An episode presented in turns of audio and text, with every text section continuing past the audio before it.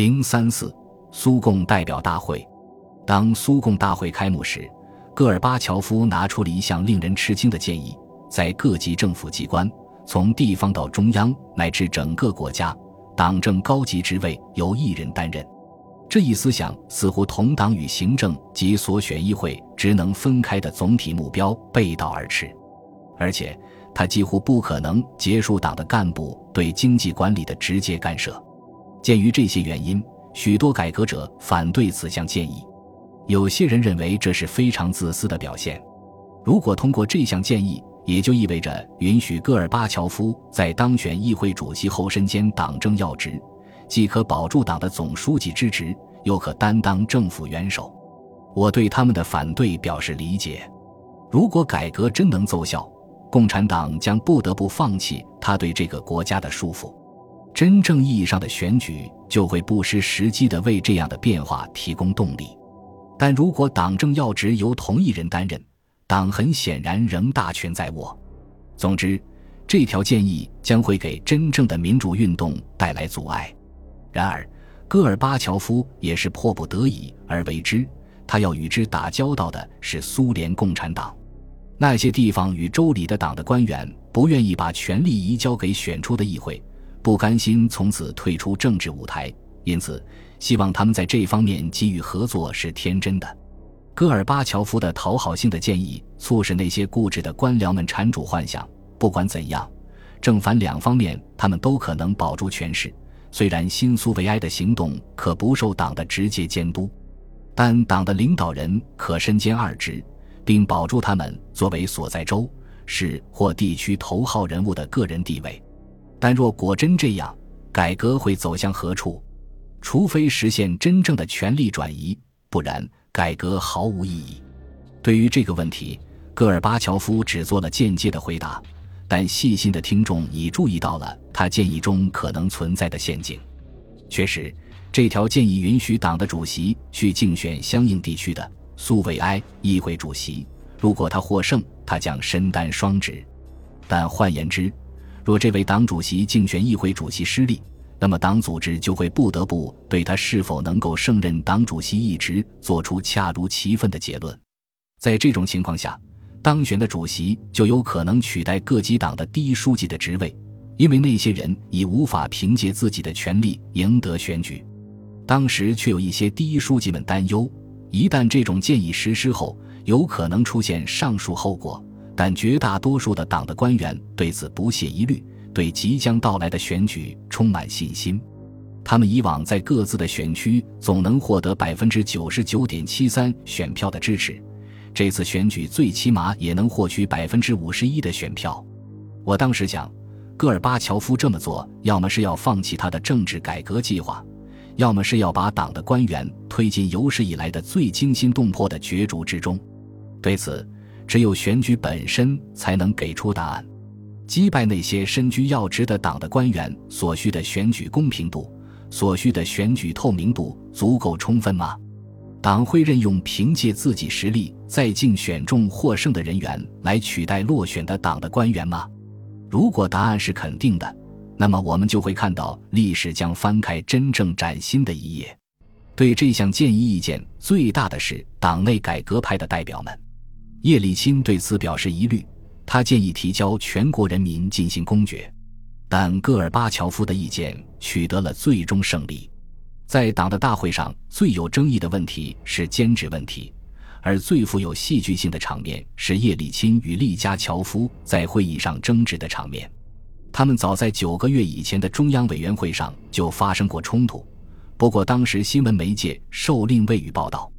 这次他们的讲话由电视台在全国播放，虽然不是现场直播，而且有点偏向于利加乔夫，但是他们的讲话当天晚上就转播了，全文于第二天在《真理报》和《消息报》上登载。事先并未安排叶利钦讲话，电视播放时对此却只字未提。据叶利钦自己的记述，他事实上是冲到讲台上才被允许发表讲话的。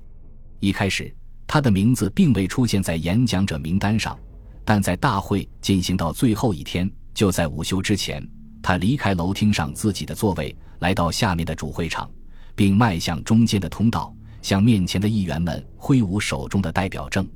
戈尔巴乔夫派人劝他到讲台后面的房间里去，或者回到原来的座位上听候决定。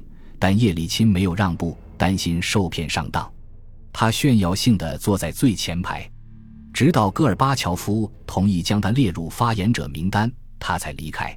终于轮到他发言了。他在发言中先回应了在大会期间他所受到的批判，接着他反戈一击，批评党没有实现预期的更加民主化的基本目标。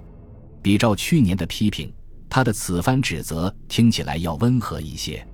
他从大会本身谈起，提醒人们说，许多地方仍然沿袭旧框框来选择代表，官僚上层并没有得到改组，这是一目了然的现象。虽然他在发言中要求多花一点时间来考虑党职与对应的苏维埃主席职不分开的建议，但更强烈的表示赞成以无记名投票的方式在全国范围内进行新的直接选举，认为这种选举也应在党内进行。他建议政府官员最多连任两届，六十五岁就应义务退休，认为这些措施比两党制更能可靠的防止独裁。他称这是真正的回归列宁主义原则的措施。他还提到，世界上有许多国家遵从这样的原则，即一旦领导人下台，他的一般人马也不能继续留任。他据此批驳在政治局里待了十多年的老政客。指责他们对自己所犯的错误不思悔改，国家现在这种令人沮丧的局面正是他们一手造成的。叶利钦要他们起来解释，并呼吁大会解除他们的职务。他说：“比起死后遭人批判和唾斥，这要仁慈得多。”他接着把矛头直指党内腐败现象。当时党的管理委员会负责党风问题，主席米哈伊尔·索洛缅采夫正在会场。叶利钦谴责他只注意微枝末节，对高层领导中普遍存在的腐败现象却不闻不问。他也提到了党的财政预算问题，说外人从不知道各中情形，连有权管理他的中央委员会也不清楚。他要求公开党的财政预算，并强烈谴责了党的高级官员的特权。叶利钦发言所花的时间超过了大多数人讲话的时限。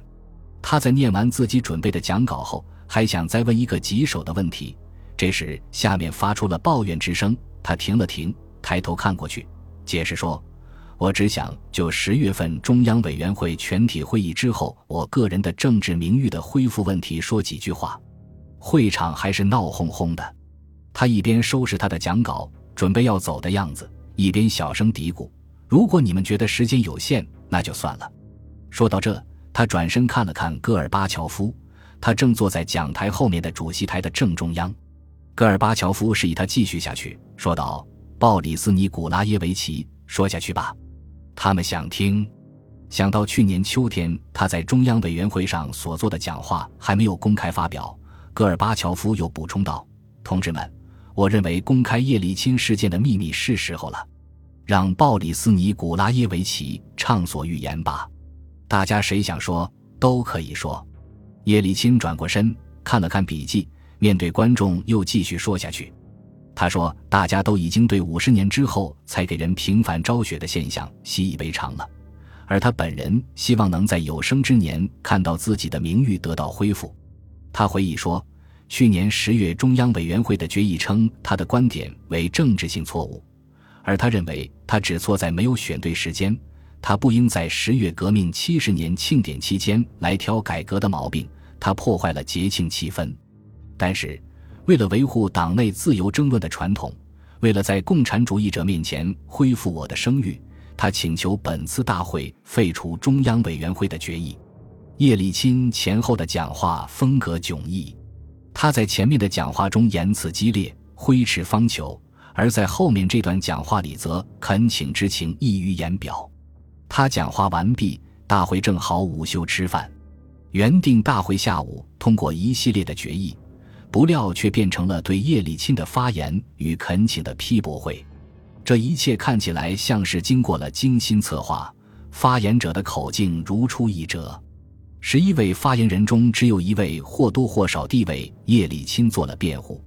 抨击叶利钦最厉害的是叶戈尔利加乔夫。利加乔夫拿着事先准备好的讲稿走上讲台，他的讲话大都是照本宣科，时常抬头注视一下听众。不过他很会演讲，他的语调、他的停顿、他讲话时的总体风度都极具感染力。尽管他竭力控制着他的腔调，但听众还是能从中体味出他难以自抑的感情冲动。他的言语更是把他的情感表露无遗。他没有对叶利钦具体的观点做评述，而是直接攻击他本人，还不时沉湎于为自己做一些不言而喻的辩护。所有这一切都颇费心机，其目的就是要唤起作为他的听众的主体官员们的注意。他一上来就声称。让他来对此事发表看法，他感到痛苦。这倒不是因为对自己的工作进行辩护，他有些惴惴不安。他所感到痛苦的是，正是他一手把叶利钦推上了莫斯科第一把交椅的宝座，并说这是他所犯的一个严重错误。他接着指责叶利钦在来莫斯科之前就犯有严重渎职罪。他在斯维尔德洛夫斯克实行配给制，是他严重管理不善所致。这个指责后来证明是不正确的。他在讲话中说了句后来家喻户晓的话：“鲍里斯，你错了。”在这句话中，他用了俄语中作为那称的“你”来称呼叶利钦。这一称呼一般只在政治局成员私下聊天时才使用。他用在这种公开场合，似乎是为了表达一种居高临下和公然挑衅的心理。最令李加乔夫不能容忍的是，叶利钦批评党拒绝改革。批评党坚持享有不应有的特权，他花了很长时间为自己给社会主义所做的一切努力，以及在环境恶劣的西伯利亚时对党的忠贞不渝大吹大擂。他认为叶利钦在政治局例会上一言不发，而在这里却做出这样的指责，这是极为怪诞的。在他回到座位上时，大厅里长时间的响起了雷鸣般的掌声。毫无疑问。代表们最后拒绝为叶利钦翻案。利加乔夫发现他的讲话很明显的在与会代表中引起了强烈的共鸣。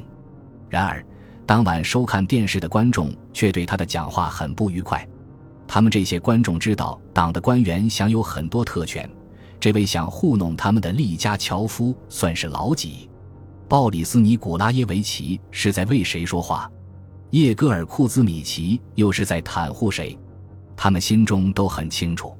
很快，年轻的商人们套用了利加乔夫那句名言，在生产的纽扣上用俄语印上“叶戈尔，你错了。”